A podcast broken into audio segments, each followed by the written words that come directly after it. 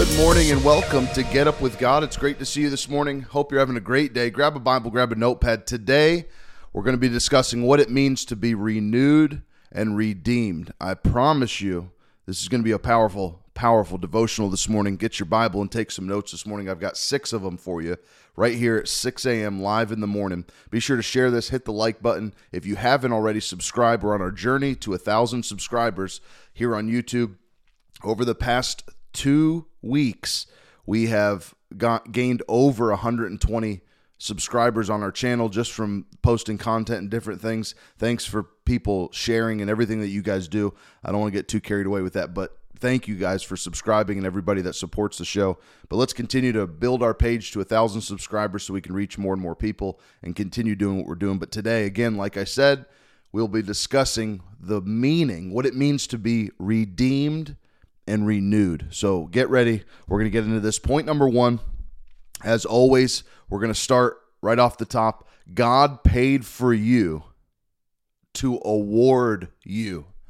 I want that to sink into your brain for a second. God paid for you to award you. He didn't pay for it for any other reason but to set you free because he loves you. God's grace, God's mercy was bestowed upon you. He was he has I mean there's so much that's been given to you and me through the sacrifice of Jesus, what happened on the cross of Calvary and our sins being blotted out. But think about it this way. God paid for you to award you for a gift for you because he loves you. He cares about you. There is a truth to the fact that God wants you for himself. He loves you as his children but it's not a selfish motive where it's just for him. He wanted to set you free. Let that sink in for a second. That really hit me. The, as the, that's why I put it as the first point, so we could kick off the rest of these other points.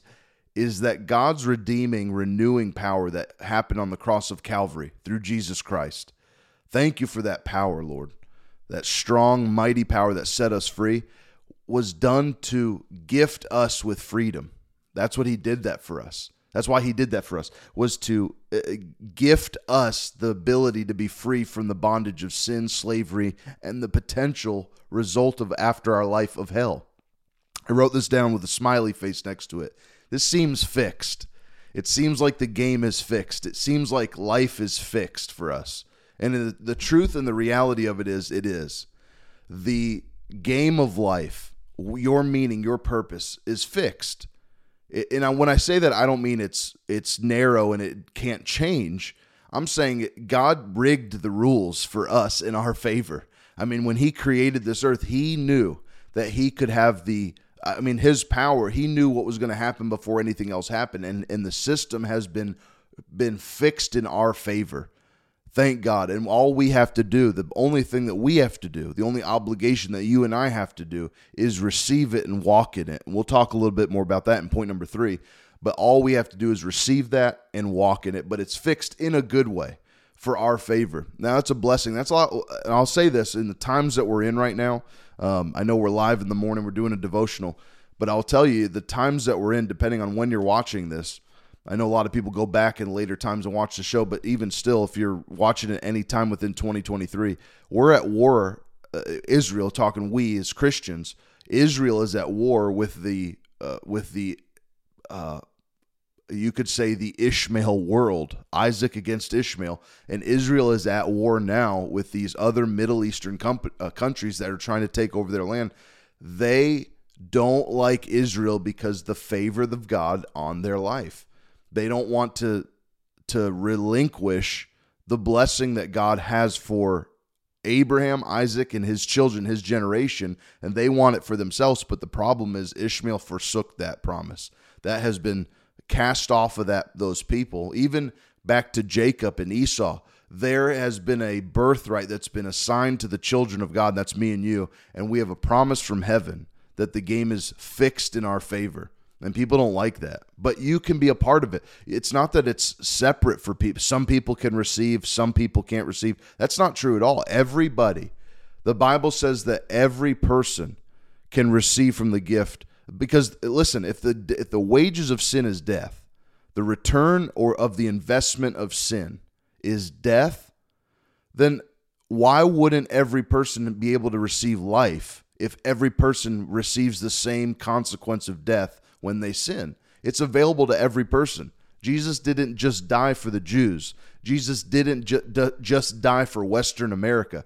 Jesus died for every single person. The Bible says God gave of his son so that everyone could be saved. He loved the world, not just a, a section of the world. God loved the whole world so that we could be saved, and he gave his son for that reason. So, number one, God paid the price and he already paid it in full so that he could award you, so that you could be blessed. Point number two. Point number two is the renewing or cleansing came after the price was already paid. This is powerful. I've got three scriptures that we're going to go through, so hang tight. If you can travel with me through the scriptures, I've already got mine marked off, but we've got three scriptures we're going to go to. But point number two is the renewing or cleansing came after the price was already paid. Think about that for a second. The renewing or cleansing came after the price was already paid. So the we've been cleansed, we've been renewed, and the price was already paid before we were ever renewed. All we have to do now is receive of the gift that was paid for us to be cleansed and renewed. You're not bound to your old sins anymore. You're not that old creature anymore. This isn't one of the scriptures that we're going to, but Second Corinthians chapter 5 and 17 says that you've been renewed. You're a brand new person in Christ. Once you've received the gift of Christ, you become brand new in Christ Jesus. Old things completely pass away. You're not the old person anymore. You have been paid and renewed you've been paid for and renewed to a new person. Listen to this and go to Titus the 3rd chapter. Titus chapter 3. Titus in the third chapter, verse 4 says, But when the kindness and the love of God, our Savior, toward men appeared, not by works of righteousness which we have done, but according to his mercy, he saved us through the washing of regeneration and renewing of the Holy Spirit whom he poured out on us abundantly through Jesus Christ our Savior, that having been justified by his grace, we should become heirs according to the hope of eternal life. Listen to that again in verse 5. He says that the washing and the regeneration, the washing of regeneration and renewing of the Holy Spirit. You've been cleansed. You've been renewed. Do you understand what that means by renewed? When you become renewed, it's like it's refreshed to the original state. When you are renewed, that that word new n-e-w is within renewed you become back you go back to an original state it's not that it's in worse condition you go back to the well what's the original state of humanity the original state of humanity is the peace and tranquility that Adam and I'm preaching to myself right now. I want I'm just encouraging myself. There could be I don't even know how many people are watching right now, but I've got it. I've got it. I could go check it. But the, there's I'm preaching to myself right now. I'm excited about the fact that we can experience the peace and tranquility that Adam and Eve encountered in the Garden of Eden when there was no disruption when there was just a direct line connection between them and God. They walked in the garden in peace, in power, they had dominion. We have been renewed back to the state that we deserve and we were originally placed on this earth to walk in. God said He made us in His image. We're to walk in the image. We're not God, we're not little gods. We are made, though, in the image, the likeness, the resemblance of our God. And so we've been renewed back to that state. That's powerful. Very powerful. We've been renewed back to that state. Second scripture. Go to Matthew in the 26th chapter. Matthew chapter 26. Matthew 26, one short verse, verse 28, but powerful. Matthew 26 and 28. For this is my blood. This is Jesus having the at the last supper and he's partaking of the bread and the wine. he says, "For this is my blood of the new covenant, which is shed for many for the remission of sins. Now, the Greek word for remissions is aphesis, which means to be completely released from bondage or imprisonment. Completely released from, from bondage or imprisonment. For this my blood of the new covenant, which is shed for many for the remission of sins. The the completely uh, the complete covering and removal of being paid in full, completely restored, and those have been renewed and released from bondage. You're not in bondage to sin anymore. The consequence of sin doesn't have to. It can. We're going to talk about that in point number three. It can, but it doesn't have to have the power that it once had on your life and the hold that it once had on your life. Shed light on darkness. Get rid of sin so it doesn't hold the bondage. You have the ability now to to remove and completely de-escalate the power that sin has in your life. You can do that now because you've been empowered by the redeeming power of God, by the gift that he's given at the cross of Calvary. He remember, he removed that sin and he completely paid the debt that came with sin for you. So you've been redeemed from that now. And now you've been renewed back to the original state, empowered to be who God's called you to be. And there's so much that comes with that. Now, final scripture for, for point number two is Colossians 3. Or I, think I'm in Colossians, Colossians 1, rather. Colossians 1, verse 21.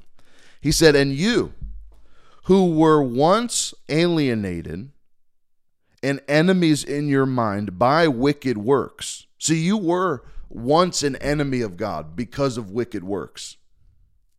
When you're when you're born into this world, it's the most purest you'll ever be. You know, sin, evil, those things are learned things. If you people who say that you're born into sin and you'll always be a sinner from the time you're born, they don't recognize who Jesus is. That's can't that can't be true because Jesus, the Bible says, never sinned. He lived pure, sinless, and blameless life. So if you're born into sin when you when you're born and you are a sinner the moment you're born, then Jesus is a, eliminated from the equation. I don't even like saying that. I can't even say that phrase, Jesus being eliminated from the equation. He's not. Jesus is blood cleanses us because of how pure it is. Jesus's power cleanses us and gives us ability because of how clean and what he did while he walked on the earth. He didn't walk in sin. So to say that you're born into sin and you're a sinner when you're born, no, sin is a learned trait. You learn to be evil. If you put a child in a bubble and never let him encounter anybody, but give him a Bible and a pen and a piece of paper, there is no way, there's no way without if he just encounters God. Well, he can't grow and learn anyway because you need the fivefold ministry to grow. But my point is, you can't encounter without encountering sin. You can't be a sinner. Sin is a learned trait. So back to the verse 21, and you once you were alien, alienated and enemies in your mind by wicked works, yet now he has reconciled in the body of his flesh through death, reconciled, brought us back, made us right before God, to present you holy, present you holy, because he was holy, you can be holy. Because he was blameless, now you can be blameless. Because you or I'm sorry, because he was blameless, now you can be blameless. Because of his perfection, you can be made perfect now. Not that you are perfect, you can be made perfect into his likeness to present you holy and blameless and above reproach in his sight. Verse 23 If indeed you continue in the faith, grounded and steadfast, and are not moved away from the hope of the gospel which you heard, which was preached to every creature under heaven. So you've been bought, paid for, renewed, restored because of his power and his ability. Now, point number three listen to this. Point number three there's a big if in this verse. There's a big if. Not once saved, always saved. There's no such thing as that. I want to make this clear so you understand the bit the responsibility that you and I have that plays into this because it can be mistranslated or it can be miscommunicated that there's an ability to just walk in this for eternity without you having any participation in it. Or or take it a step further make it more dramatic than that. You just doing whatever you want to do and still being authorized to have all the things that Jesus paid for you to have. It doesn't work that way. You can't have two of both worlds. Uh, Dr. Mark Barclay he says that you are a a you are a um, a uh, oh, I just lost the, the term that I was going to tell you. Um, you're a, um, help me, Jesus. You're a, a double agent. You, you play in the world and you play in, uh, you play in heaven a little bit. You, you double dip a little bit. You go, can't have both worlds. can't have both things. You can't be a double agent experience both things. I'm gonna prove to you that this one scripture, but there's multiple. But this one scripture proves to you that uh, that if you do these following things, not once you're saved, you're always saved indefinitely. So turn to verse 30, 23 of Colossians 1 23. If indeed you continue in the faith, grounded and steadfast, and are not moved away from the hope. So now you understand you can be moved away from this hope. If you can be moved away from the hope, that means you can stay on the hope. If there's an ability for you to stay, then there's an ability for you to move. If there's an ability for you to continue, he said, if you continue in the faith, not you'll always just continue in the faith because of what Jesus did. He said, if you'll experience these things, redeemed, he said, you're now reconciled, you're holy, you're blameless, if indeed you continue in these things. So I've told you, if you can do it one way, there's always an opposite way that you can operate. If you continue, then you'll operate in this blessing and all the things that Jesus did for you. But if you don't, what happens? Well, the obvious consequences that Jesus paid to pay off in full now are back into your responsibility. Point number four. Point number four. Re- you've been redeemed. You're completely paid in full. Now this was this is powerful for me. I want you to understand something. This was doing this study really helped me understand some of these things. Well, Dylan, you didn't understand what redeemed when? Of course I did. I understand the work that Jesus did for me. I understand and I receive the work that he did on the cross of Calvary. But understanding what a, a particular piece of it is to the extent that it's supposed to be understood, meaning I've got some revelation on this now, and I'm going to hope to convey it to you. When I thought of that word redeemed, I thought of it as like you've been paid for, now you're in obligation to. So, uh, like, pardon the the vernacular or the term, but I thought of it as like a slave. I was I was in in obligated to slavery now. Not that you know, not like a, a whip and a you know, I'm being told what to do and and beaten up and not respected. No, I'm not talking about that type of treatment. I'm talking about I was I, I had the mentality that well I've been redeemed, I've been paid for. Now I've got obligation to do that, and there's an extent, there's an element of that within the walk. Paul talks about that throughout the New Testament about his obligation to Christ. But I want to help you understand when when Paul even references this in the Greek, his meaning of this word redeemed means completely free to choose. now you understand the power that's been placed upon you by the work that Jesus did. Now you have the ability, you have been paid for, meaning now it's completely optional to you. It, there's a freeness to your life. You have, you, have, you have freedom of choice now.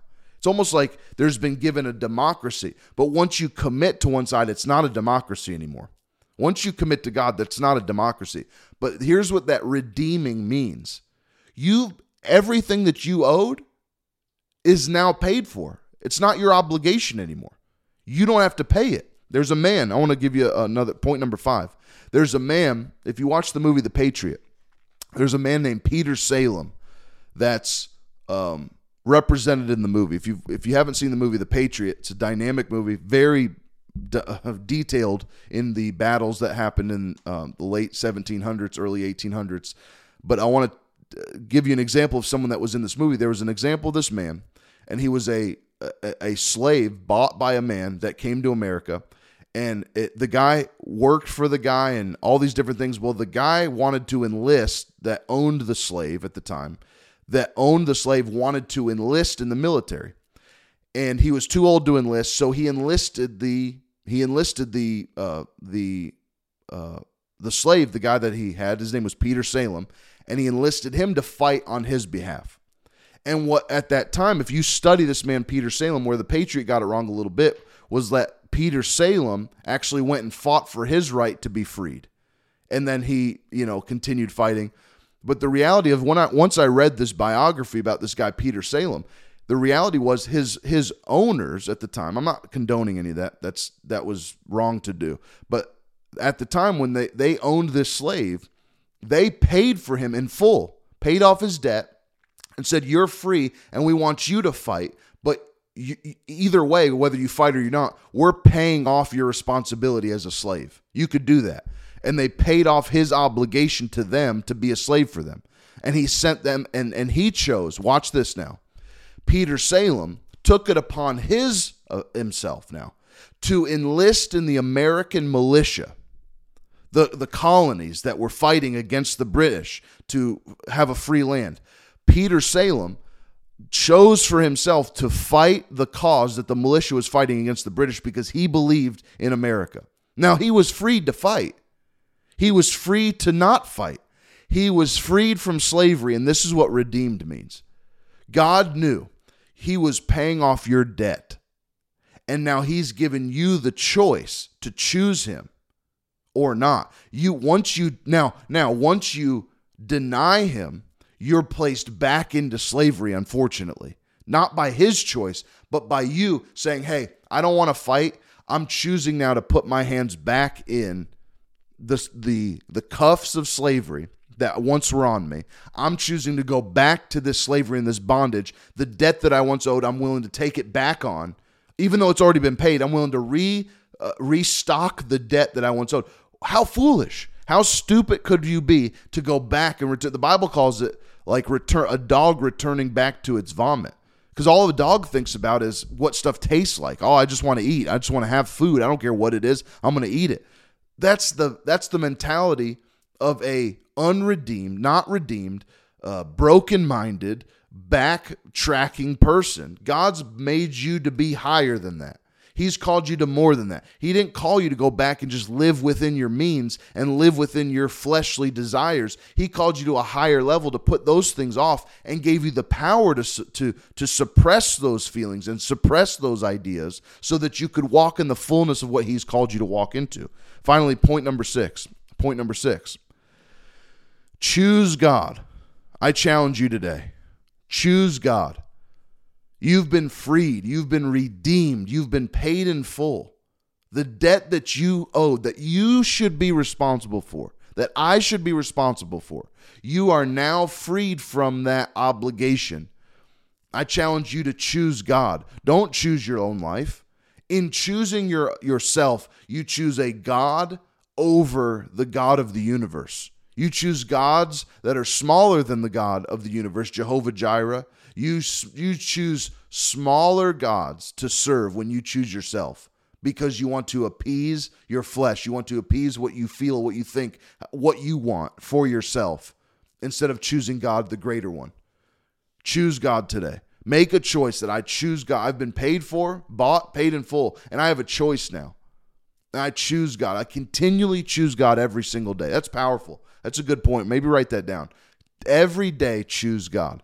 I decide and I make a decision to every day choose God.